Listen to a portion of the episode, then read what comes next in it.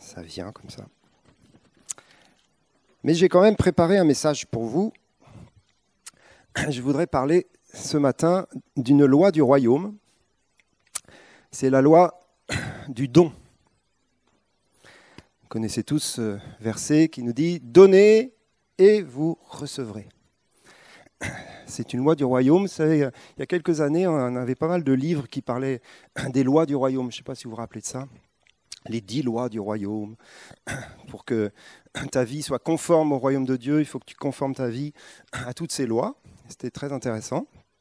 C'était un peu parfois, euh, on va dire, restrictif. Parce on n'est pas dans un temps de, loi, on a un temps de grâce, mais enfin quand même. Et parmi ces lois, il y a la loi donnez et vous recevrez. Et on a entendu toutes sortes de choses très bonnes sur ce sujet-là, et euh, parfois des choses peut-être un peu déséquilibrées, mais ça a quand même été euh, une période où on a compris que là, il y avait une clé pour nos vies, une clé du royaume de Dieu. Donnez et vous recevrez. Vous savez d'où ça vient cette loi? Vous allez me dire, oui, c'est assez facile. Ça vient de Dieu lui-même. Pourquoi? Parce que Dieu a tant aimé le monde qu'il a donné son Fils unique, afin que quiconque croit en lui ne périsse point, mais qu'il ait la vie éternelle. Donc qu'est-ce que Dieu a fait? Dieu a donné, et il a donné son Fils, et du coup il a reçu en retour tous ceux qui croient. Donnez et vous recevrez. Il a donné son Fils, et il a reçu Claude, Nicolas, David et quelques autres. Mais c'est exactement ça. C'est le pari fou de Dieu. Je donne mon Fils en sacrifice pour le péché du monde, afin de les sauver et d'en sauver le plus grand nombre, et de les, récupérer, on va dire, dans ma maison, et de les avoir en retour. Nous sommes le, le fruit du don de Jésus nous sommes le retour sur investissement de Dieu. Pas mal ça. Dis ça à ton voisin, il va être content. Tu es le retour sur investissement de Dieu. Qui c'est qui a investi, là, qui a des sous pour investir? Ne me levez pas la main, parce que on va peut-être pas être très nombreux. Mais l'idée, quand tu investis, c'est qu'il y a un retour sur investissement. Sinon, ça ne sert à rien du tout. Hein. Donc tu investis, tu... Hein. et puis un jour, hop, eh ben, Dieu a fait ça il a non seulement investi, mais il a tout investi. Il a donné ce qu'il avait de plus cher. Il, a donné ce qu'il avait de, de plus important au monde. Il s'est donné lui-même. Vous savez qu'il y a le mystère hein, de la Trinité. Dieu le Père, Dieu le Fils, ils sont un. Quand Dieu donne son Fils, il se donne. Il a tout investi, il a tout donné. Et dans cet investissement incroyable, il a payé un prix incroyable. Parce que entre le moment où tu donnes et le moment où tu reçois, il y a peut-être quelque chose qu'on ne nous avait pas dit. C'est pour ça que les lois du royaume, parfois, c'est un peu rapide. Quoi. Donnez, vous recevrez. Hop, je donne, j'attends vite de recevoir. Dieu a tant aimé le monde qu'il a donné son Fils sur la croix. Il y a eu un passage obligé. Pour avoir le retour sur investissement, il faut qu'il y ait la croix. Il faut qu'il y ait l'autel. Il faut qu'il y ait la radicalité du don qui est une perte. Donner, c'est perdre. Donner, c'est pas recevoir. Donner, c'est perdre. Donner, c'est donner. Reprendre ses volets. Bon, donner, c'est donner sans espérer recevoir en retour. Vous avez entendu parler de cette expression qui n'est pas dans la Bible, mais qui est très biblique. C'est pour ça que parfois on a une tension dans cette question de donner et vous recevrez, parce que le verset ne nous dit pas quand on va recevoir. Et si d'ailleurs vous lisez le contexte de ce verset, on est plus dans la notion de l'éternité et de la récompense éternelle que dans la notion temporelle et de la récompense temporelle. Donner et il vous sera donné. On versera dans votre coupe la mesure dont vous vous serez servi pour les autres. Et ça ne parle pas uniquement de dons financiers ou, matériels, ça parle également dans le contexte du pardon et de la grâce. On vous mesurera de la mesure où vous avez mesuré les autres. L'importance que tu donnes aux autres te sera donnée. Mais tout ça, c'est au futur. Alors, bien sûr qu'il y a des récompenses temporelles dans cette vie et dans, notre réalité de quotidienne, financière, matérielle et autres. Mais le principe fondateur qui est derrière cela, c'est que notre récompense et notre trésor est dans le ciel. Ce que tu donnes pour le Seigneur aujourd'hui te sera donné en retour dans l'éternité. C'est pour ça que notre perspective doit être éternelle. Dans le sens, elle doit être au-delà de cette vie. Dans tout ce que nous vivons aujourd'hui, notre perspective est éternelle. Si nous avons une vue trop courte, si nous avons une vue dans cette vie uniquement, et je ne parle pas juste le fait de vivre dans ce monde, mais je parle aussi pour notre vie chrétienne, notre engagement spirituel. Si notre vue est limitée à ce qui va se passer sur cette terre dans cette première étape de notre vie, nous faisons fausse route. Parce que l'objectif principal que Dieu a pour chacun d'entre nous, c'est notre transformation à l'image de son Fils dans la vie éternelle. Et ce que nous traversons aujourd'hui, ce que nous vivons dans cette réalité quotidienne, aura des conséquences éternelles magnifiques. On n'aime pas trop parler des, récompenses, mais il y aura un temps où Dieu récompensera ceux qui ont été fidèles. Viens, bon et fidèle serviteur, entre dans la joie de ton maître. Celui à qui on a confié une ville et a été fidèle dans ce qu'on lui a confié, on lui en confiera dix dans le royaume éternel. Si tu es fidèle dans les petites choses, on te confiera aussi les grandes. Tout ça nous parle de la vie éternelle et du royaume à venir. Tu investis aujourd'hui, tu récolteras demain. Alors notre modèle, c'est Dieu qui a donné son Fils.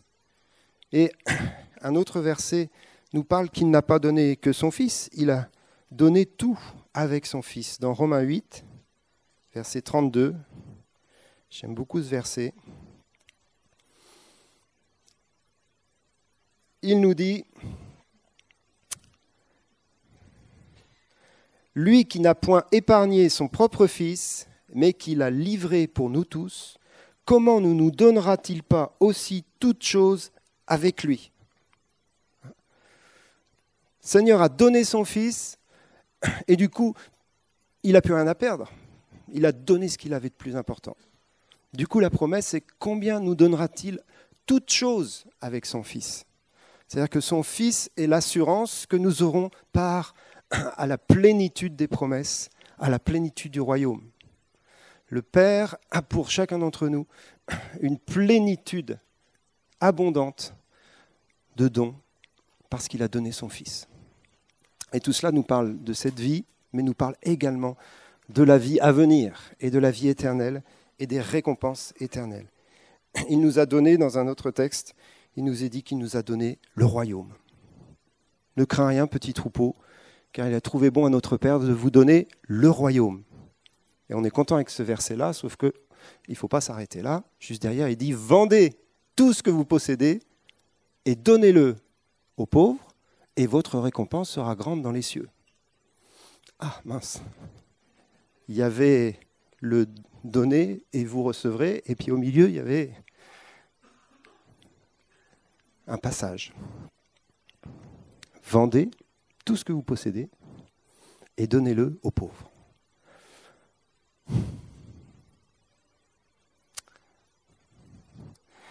Il y en a qui ont fait ça. Alors c'est plus facile quand tu n'as rien à vendre, ou très peu de choses, que quand tu as beaucoup de richesses. Vous vous rappelez le jeune homme riche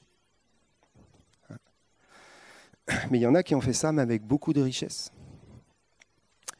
euh, comment il s'appelle C'est Valdo à Lyon qui a fait ça. Les pauvres de Lyon, ça vient de cela. Hein. un homme qui était riche et qui a mis ce verset en pratique. Alors, je vais vous donner quelques pistes de réflexion sur euh, euh, ce principe du don. Et on va voir comment donner, on va voir quoi donner, et on va voir ce qu'on peut récupérer. Ça vous va comme programme? Et là, je parle dans cette vie. J'ai fait une introduction sur la vie éternelle. Maintenant, on va parler dans cette vie, parce que c'est aussi notre réalité de tous les jours.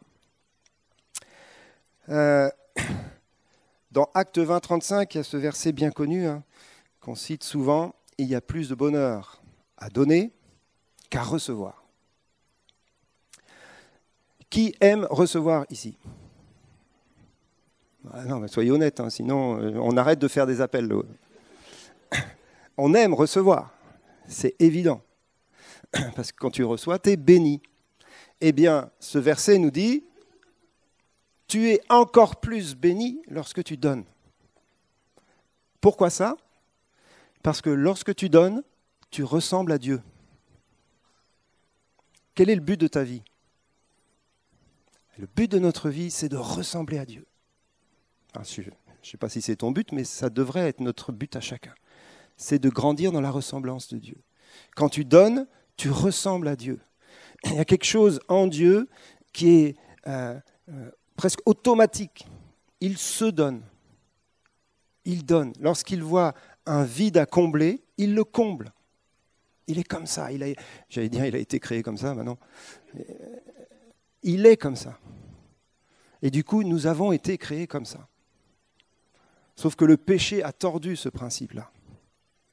Et le principe qui est derrière, le grand principe, c'est l'amour.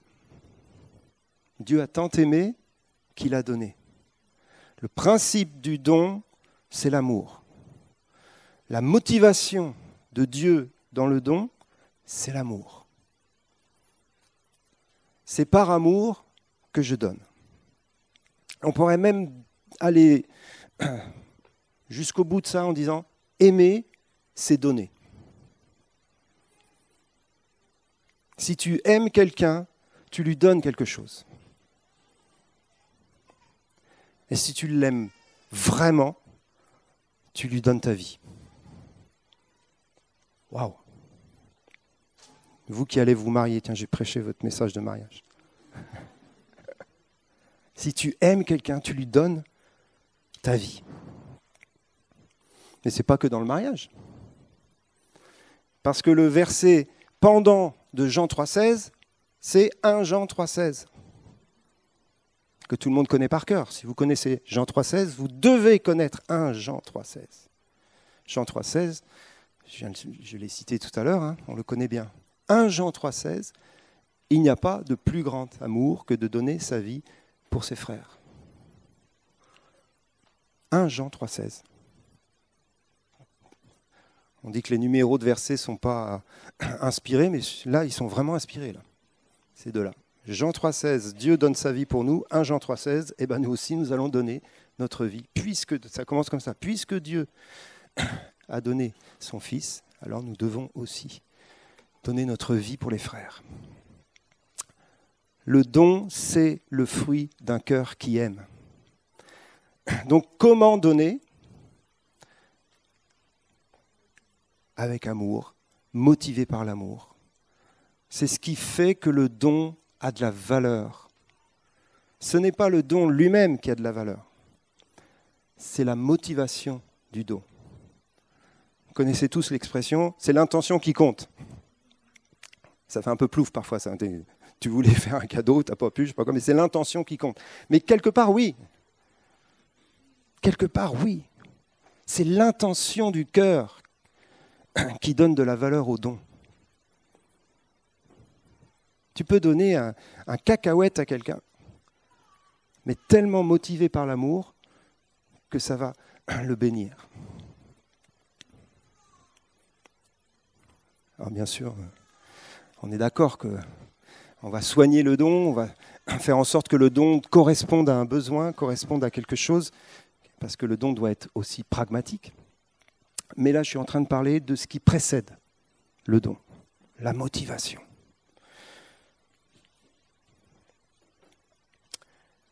Il y a un verset que j'ai découvert dans l'Évangile cette semaine, comme quoi, 35 hein, ans de lecture biblique, et il y en a toujours à découvrir.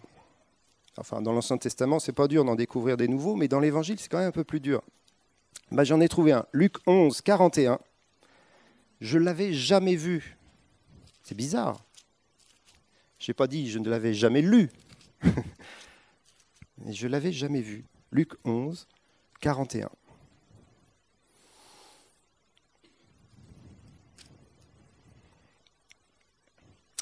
On est dans les reproches que Jésus fait aux pharisiens. Vous vous rappelez Malheur à vous, pharisiens, malheur à vous, pharisiens, les pauvres pharisiens.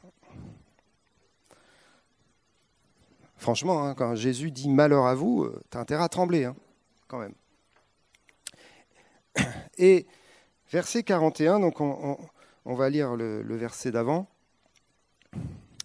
39. Mais le Seigneur lui dit, vous pharisiens, vous nettoyez le dehors de la coupe et du plat, et à l'intérieur, vous êtes plein de rapines et de méchanceté.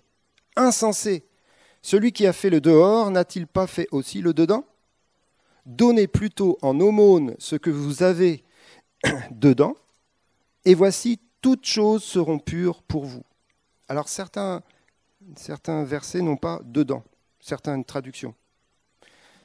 Mais moi, dans ma traduction, il y a dedans. Donnez plutôt en aumône ce que vous avez dedans, et voici, toutes choses seront pures pour vous. Waouh, je ne sais pas ce qu'il y a là, puisque tout le monde lit. Oui, dedans, ce qui est dedans. D'accord Parce y a des, versions où il n'y a pas écrit ce qui est dedans. moi, je n'avais jamais vu ce verset. Et c'est un verset quand même vachement important. Parce que ça finit en disant Et voici, toutes choses seront pures pour vous.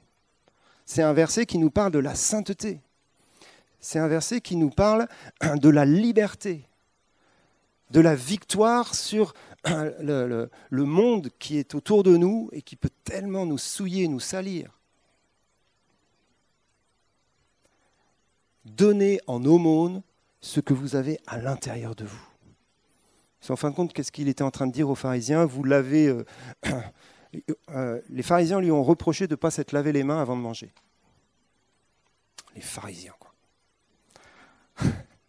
Moi, j'ai beaucoup de défauts, mais bon, bref. De ne pas se laver les mains avant de manger, mais bien sûr, parce que c'était une règle euh, au niveau de la sacrificature. Il hein. fallait euh, se laver les mains pour manger, c'était des règles de pureté, etc. Et là, Jésus leur dit, mais vous n'avez rien compris. Bien sûr qu'il faut se laver l'extérieur, il n'y a pas de problème, l'hygiène c'est important. Mais le plus important, c'est ce qui se passe à l'intérieur de ton cœur. C'est ça qui te rend pur. Et il le dit, il le confirme dans plein d'autres textes. C'est ça qui te rend pur. C'est ta motivation du cœur, c'est ton attitude intérieure. Donne ce qui est en toi.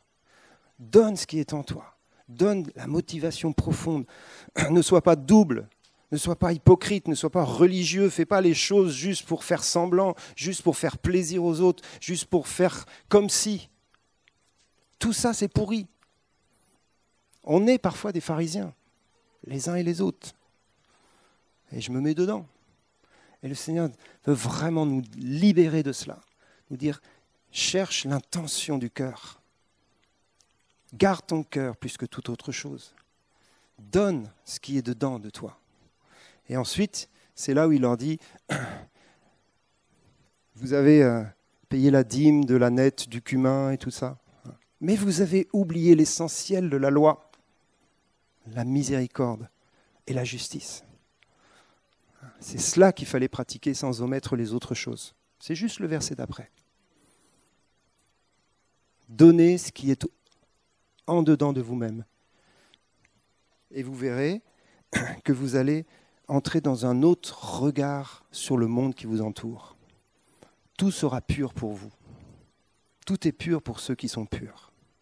Tout était pur pour Jésus. Il pouvait manger à la table avec des prostituées. Tout était pur pour lui. Son regard était un regard d'amour, de grâce. Sur une prostituée, Jésus n'avait aucun regard injuste. Pourtant, il était homme, comme chacun d'entre nous. Il a été tenté en toutes choses. Mais son cœur tellement pur, son amour tellement parfait, lui permettait de voir tout avec un regard pur. Et ça purifie.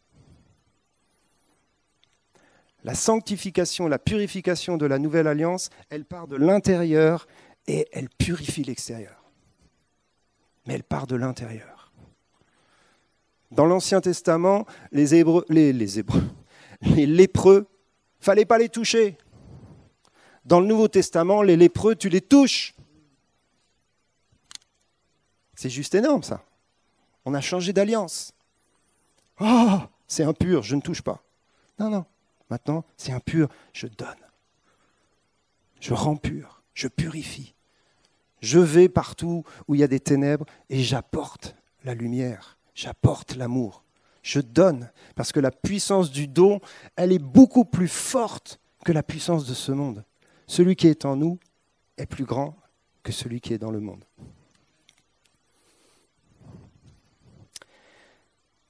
Donc c'est l'intention du cœur.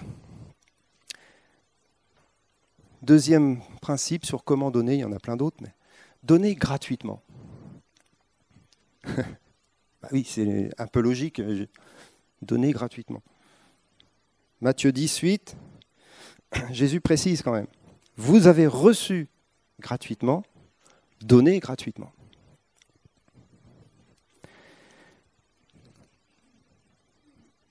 Parfois, on se dit, mais attends, j'ai quand même euh, acheté le truc, quoi. Ça m'a coûté, donc si je le donne, euh, j'aimerais avoir un retour sur investissement. Et il y a un autre verset dans 1 Corinthiens 4, 7 qui nous dit Qu'as-tu que tu n'aies reçu? Et si tu l'as reçu, pourquoi te glorifies-tu comme si tu ne l'avais pas reçu? C'est qu'est-ce que tu veux dire, Seigneur? En fin de compte, il veut dire tout ce que tu as, tu l'as reçu. Tout. Tout. On n'a aucun mérite sur nos possessions. La première chose qu'on a reçue, c'est notre vie. Donc déjà, ta vie ne t'appartient pas. Tu l'as reçue de Dieu. Et ensuite, tout ce que nous recevons dans cette vie, c'est quelque chose qui nous est confié ça ne nous appartient pas. Oh, mais je suis propriétaire de ma maison. Non, tu n'es pas propriétaire de ta maison, tu es intendant des richesses du royaume. On t'a confié des choses. Et c'est ça le principe du don. C'est-à-dire que tout ce que tu as, tu dois le gérer selon la volonté de Dieu, la pensée de Dieu, les principes du royaume de Dieu. Tu deviens gestionnaire de tout ce que tu as. Qu'as-tu que tu n'aies reçu? Ben, Rien. C'est-à-dire que quand je vais mourir, je serai en slip. Il y a un verset qui dit ça. On ne peut rien emporter de l'autre côté, rien du tout. Tu peux rien emporter. Vous savez, ceux qui se faisaient enterrer, là, les pharaons, avec des trésors, des machins, des trucs. Zéro patate, quoi. Il n'y a rien qui passe de l'autre côté. Tu peux mettre tout ce que tu veux dans ton cercueil, ça ne passera pas de l'autre côté. Et celui qui avait amassé dans son grenier des trucs et des machins, waouh, ça y est, j'ai tout ce qu'il faut, maintenant je suis en sécurité. Abruti Non, insensé, moi c'est à peu pareil. Ne sais-tu pas que demain, ton âme te sera redemandée? Tu vas mourir, ça ne sert à rien d'avoir amassé. je ne dis pas qu'il ne faut pas avoir d'économie, mais on est dans une perspective éternelle. La seule chose que tu vas amener de l'autre côté, c'est tes relations. Enfin, ça sera un autre sujet, mais c'est le seul truc qui passe. Ta relation avec Dieu, elle continuera. Et nos relations, les uns avec les autres, elles continueront. Ça va être trop cool de se revoir là-haut. C'est un autre sujet. Qu'as-tu que tu n'aies reçu? Tu n'as rien à toi, mais on t'a confié plein de choses. Certains ont confié un petit peu, d'autres ont confié beaucoup. Mais ce n'est pas les choses extérieures qui sont importantes, c'est le cœur. Vous vous rappelez la veuve qui a donné sa petite pite dans le, le tronc Jésus a dit, celle-là, elle l'a donnée plus que tous les autres. Pourquoi? Parce qu'elle a donné de son nécessaire, tout ce qu'elle avait pour vivre. Donc ce n'est pas la, la quantité de ce que tu donnes qui importe devant Dieu, c'est la qualité de ton cœur et de ton sacrifice pour lui.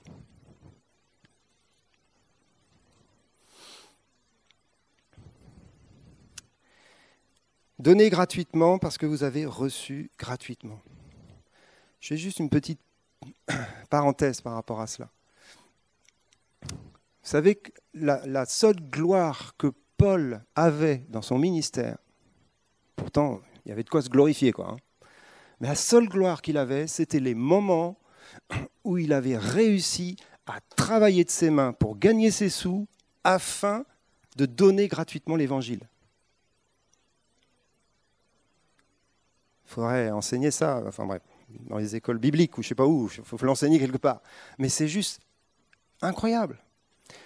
Parce que c'est le même qui dit que, euh, que Jésus a dit que celui qui prêche de l'évangile vive de l'évangile. Donc qu'on reçoive une rétribution financière parce qu'on prêche l'évangile ou qu'on est pasteur, c'est biblique, il n'y a pas de souci là-dessus. Tout travailleur mérite salaire. D'ailleurs, Paul dit surtout ceux qui s'appliquent à l'enseignement souvent, je cite le verset euh, les, enseignants seront jugés plus sévèrement. Donc là, ça m'en fout un coup. Donc là, je vous cite le verset les enseignants devraient être payés plus que les autres. Ça, ça n'arrive jamais. Ah, vous faites la liste des salaires dans le monde chrétien. je ne dis rien. Tais-toi, Nicolas. En tout cas, euh, les enseignants ne réunissent pas les foules, c'est surtout ça. Bon, bref. Je m'égare, mais Dieu m'aime quand même. Donc Paul, il se faisait une gloire de ne pas être payé dans certaines circonstances pour pouvoir vraiment être libre et donner gratuitement tout ce qu'il avait reçu de Dieu. Et je trouve ça très fort. Et en fin de compte, derrière tout cela, on est en train de parler d'un principe économique. C'est l'économie du royaume, le don le don gratuit. En fin de compte, nous sommes des passeurs. Le principe de l'économie, c'est que l'argent doit circuler. Eh bien, il doit circuler au travers de gens qui donnent avec un cœur pur, qui donnent avec grâce, avec joie, selon la volonté de Dieu.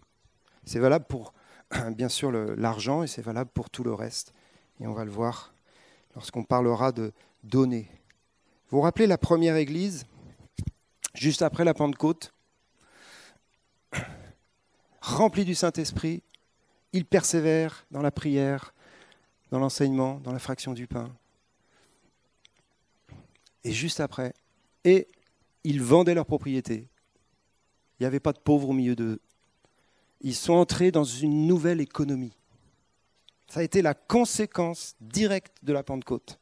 Une nouvelle manière de gérer leur argent. D'un seul coup, ils ont réalisé que tout ce qu'ils avaient ne leur appartenait pas. Et ils ont commencé à partager.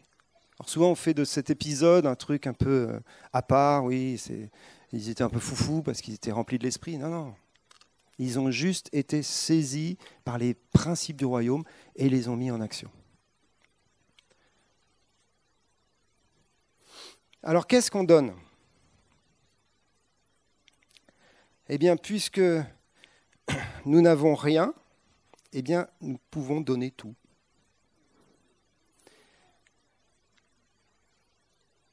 Pour résumer ça, c'est donner votre vie en sacrifice vivant. Je l'ai cité tout à l'heure. Tout ce que tu as, tout ce que tu es est potentiellement offert et bien sûr offert à Dieu. Le problème avec Dieu, c'est que tu ne le vois pas. C'est qu'il n'est pas là. Tu vas dire, oh, Nico, euh, Dieu est là, la présence de Dieu, Dieu est en moi. Oui, oui, mais tout ce que tu dois faire à Dieu, en fin de compte, il faut que tu le fasses aux autres.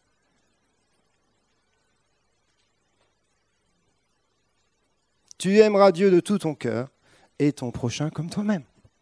Voici les deux commandements qui sont les plus grands et qui sont semblables. Donc dans le principe du don, tu offres ta vie à Dieu tôt ou tard. C'est les autres qui vont en bénéficier de ta vie. Je peux te le dire. Ça ne veut rien dire d'offrir sa vie à Dieu et que personne ne soit au bénéfice de cette vie. Ça veut strictement rien dire.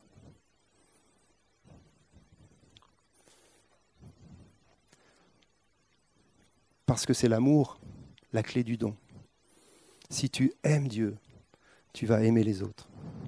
Donc tu donnes ta vie et du coup tout ce qu'il y a dedans. Et la première chose, il y a plein de choses qu'on a dans notre vie, je ne vais pas faire toute la liste, mais la première chose qui est, qui est, qui on va dire, qui fait partie de ce qu'on a reçu, c'est le temps. Donner du temps donner du temps fait partie sacrifice de ta vie. Tu donnes du temps. Tu donnes du temps au Seigneur, tu donnes du temps à l'œuvre du Seigneur, tu donnes du temps aux autres. Donner du temps, ça coûte. Parce que le temps, c'est de l'argent. bref. Sauf quand tu es en retraite. Quoique, c'est maintenant, il faut compléter les retraites tellement elles sont basses en travaillant. Donner du temps. Moi, je veux rendre hommage à tous les bénévoles au milieu de nous. Ceux qui donnent du temps gratuitement pour le royaume. Et il y en a beaucoup au milieu de nous. Et ils sont vraiment en train de faire ce que le Seigneur nous a appelés à faire. Ils donnent gratuitement. Vous savez, toutes les, œuvres qu'il y a au milieu de nous, mais il y en a partout hein, en France, elle repose énormément sur le bénévolat. Alors bien sûr, on, veut créer des structures qui s'autofinancent, qui peuvent salarier des gens, et c'est aussi magnifique lorsqu'il y a des gens qui sont salariés des structures chrétiennes, il n'y a aucun souci là-dessus. Mais le bénévolat apporte un plus, apporte du cœur, apporte de la grâce. C'est pas évident d'être salarié non plus. Pour un pasteur, par exemple, c'est pas évident d'être salarié. À un moment donné, tu as l'impression que tu es fonctionnaire du royaume. Quoi c'est une grâce de donner son temps gratuitement.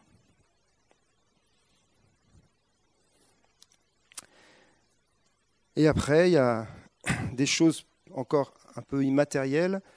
Donner du temps, c'est aussi donner du temps aux personnes. Ça veut dire leur donner de l'attention, leur donner de l'écoute, leur donner de la, de la bienveillance. Tout ça, c'est du don. Quand tu fais ça, tu es en train de donner. Si tu n'es pas centré sur toi, tu offres ton temps, tu offres ta personne, tu offres tes oreilles, tu offres qui tu es, de l'attention. Il y a des gens qui crèvent par manque d'attention dans ce monde. Toujours les choses immatérielles, celui-là est essentiel, donner du pardon. Le pardon est quelque chose que tu accordes ou que tu refuses, soit qui décide. Mais si tu ressembles à Dieu, tu accordes du pardon, tu accordes de la grâce. Tout ça, ça fait partie du don. Donner aussi en parole. Alors, je ne parle pas des bavards, c'est pas ça le truc. Mais choisir de libérer une parole de bénédiction, de grâce envers quelqu'un, c'est du don. Ça coûte parfois de faire ça. Et c'est un style de vie, quand tu fais ça, tu donnes. Tu fais l'effort. Ça demande de l'effort de donner. Ça, et ça coûte. Plus facile de garder pour soi. Mais donner demande toujours de l'effort. C'est l'effort de l'amour. Et donner des paroles de grâce, des paroles d'attention, d'encouragement, c'est du don. Et ensuite, bien sûr, donner matériellement de l'argent ou toute autre chose que tu possèdes. Tu peux donner une voiture, tu peux donner un stylo. C'est donné par rapport à des besoins précis. donner du service, ça rejoint avec le temps, on peut aller loin dans, tout ça. Mais donner matériellement, ça a de la valeur uniquement si c'est lié à un besoin en face. Bon, après, ça peut être un cadeau. Euh, je t'offre un super euh, surf parce que je sais que tu aimes le surf à ton anniversaire. Ça, c'est autre chose. Mais là, on est plus dans les dons qui sont selon le cœur de Dieu, c'est-à-dire pour combler des besoins. Et on va lire maintenant 2 Corinthiens 9, versets 6 à 15. Et on va étudier un peu ce texte en, en terminant.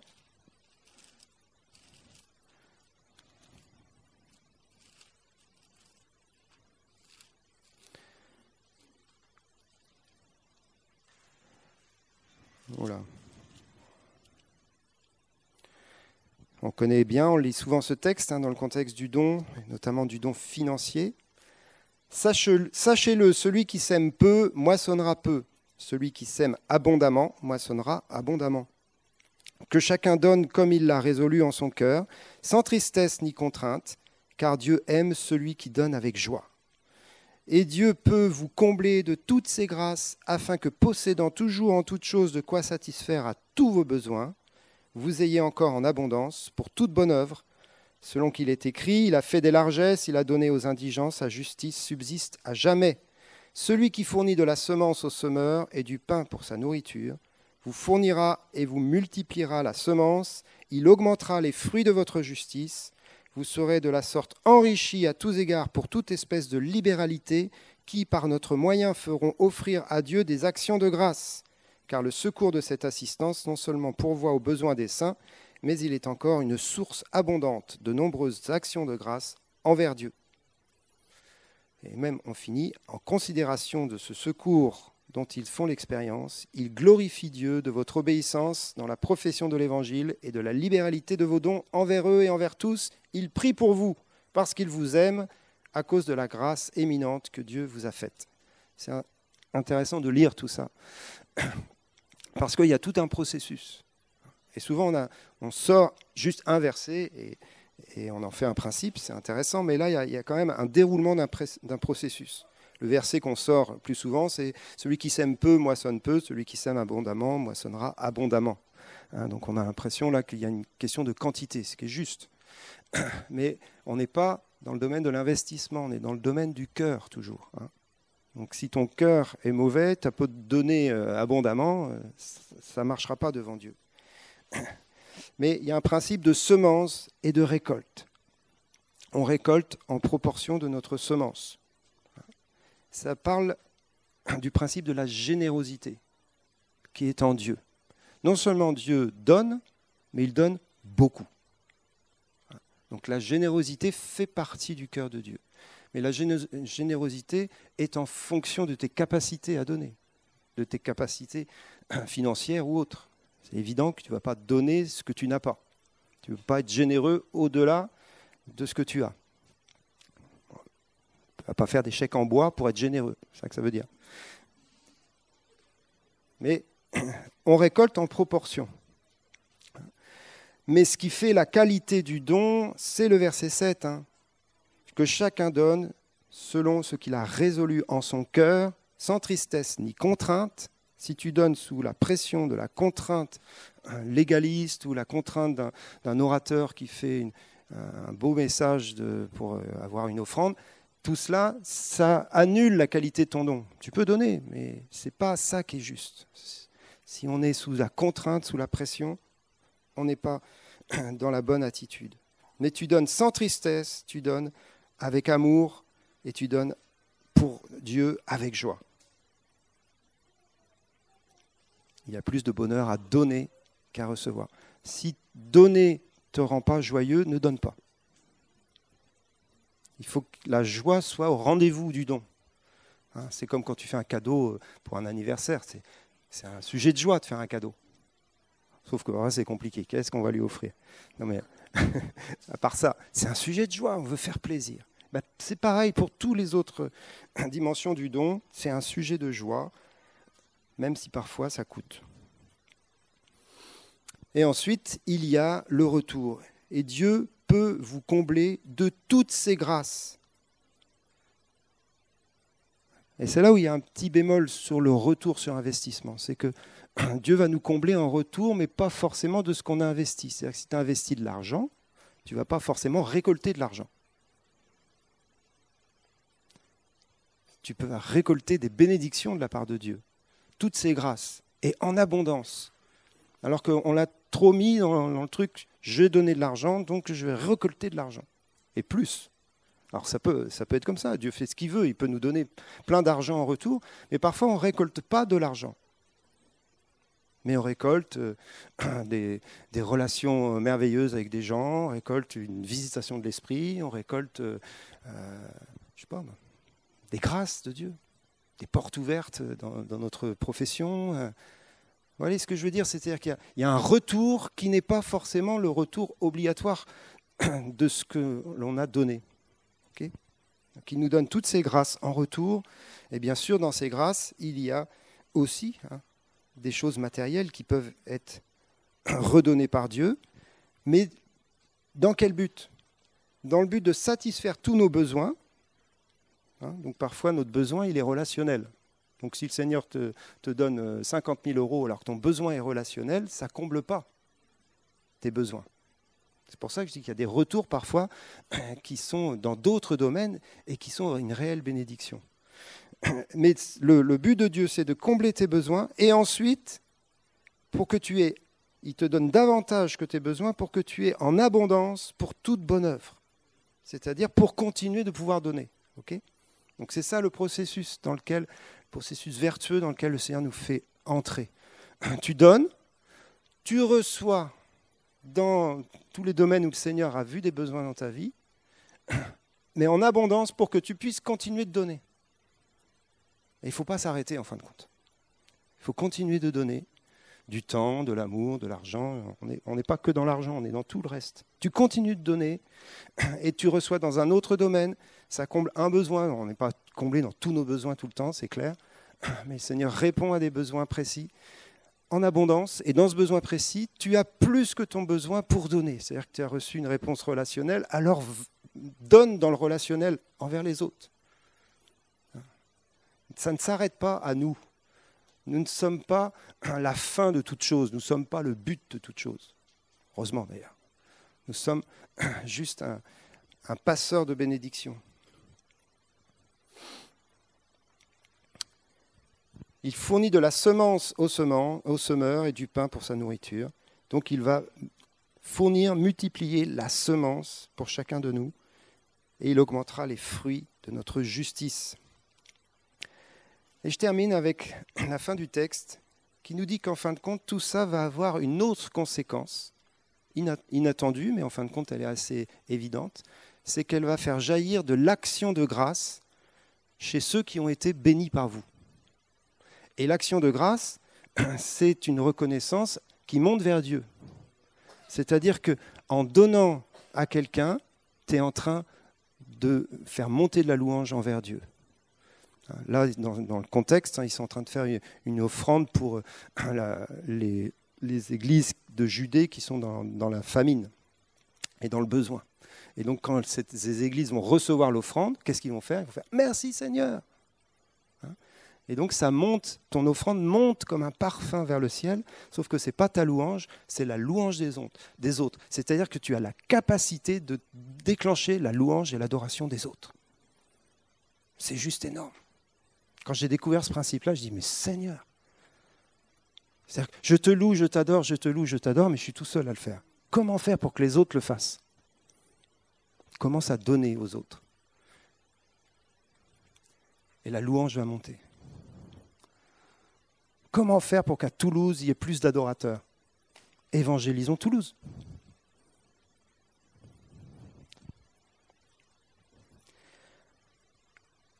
Et je termine avec encore une conséquence, c'est le retour sur investissement. Vers nous, c'était le dernier verset qu'on a lu. Donc ils rendent grâce, ils, glorifient Dieu pour notre obéissance, pour la libéralité de vos dons envers eux et envers tous. Ils prient pour vous. parce qu'il vous aime à cause de la grâce éminente que Dieu vous a faite. D'un seul coup, les gens pour qui tu as été en bénédiction, ils se mettent à prier pour toi.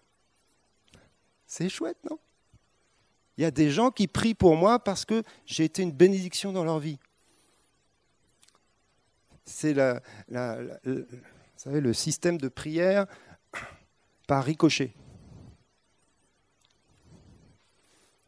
J'ai besoin de prière, venez prier pour moi. vous venez prier pour moi. Là, ce n'est pas par ricochet. J'ai demandé la prière, je l'ai reçue. Mais c'est un peu fatigant, ça. Tu es demandeur, tu es toujours en position de demander.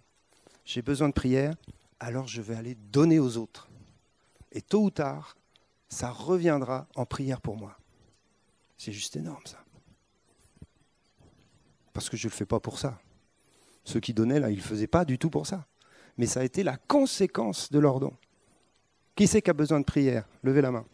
On va faire un appel, on va terminer comme ça. Vous avez besoin de prière? Levez-vous à votre place. On ne va pas prier pour vous. Mais levez-vous quand même. on a tous besoin de prière.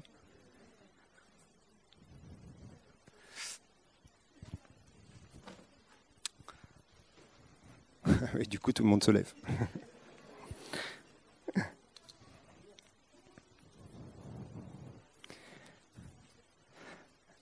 Est-ce que vous allez faire?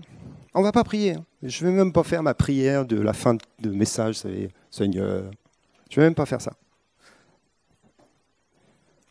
Vous restez quelques instants et vous dites, vous posez la question, qu'est-ce que je peux donner à quelqu'un ce matin qui va le bénir Et une fois que tu as reçu l'idée, tu vas voir cette personne et tu lui donnes un chewing-gum. Euh, que une parole d'encouragement, c'est un peu la seule chose qu'on ait, euh, ou alors tu peux faire un chèque si tu veux. Mais juste pour, pour mettre en pratique le principe, d'un seul coup, c'est toi qui as besoin de prière, et eh ben, tu te détournes de toi et tu vas donner à quelqu'un quelque chose. On est prêt? Alors on reste quelques instants comme ça. Soit vous pensez à quelqu'un de précis, soit vous, donnez juste à votre voisin un encouragement, peu importe. Donnez quelque chose de vous-même. Seigneur, je prie que tu nous fasses entrer dans ce cycle vertu de la bénédiction, du don qui te ressemble tellement. Fais-nous grandir dans cette ressemblance, dans cette capacité à être des, instruments de, de ton royaume qui font circuler ce qu'ils ont reçu pour le donner en retour.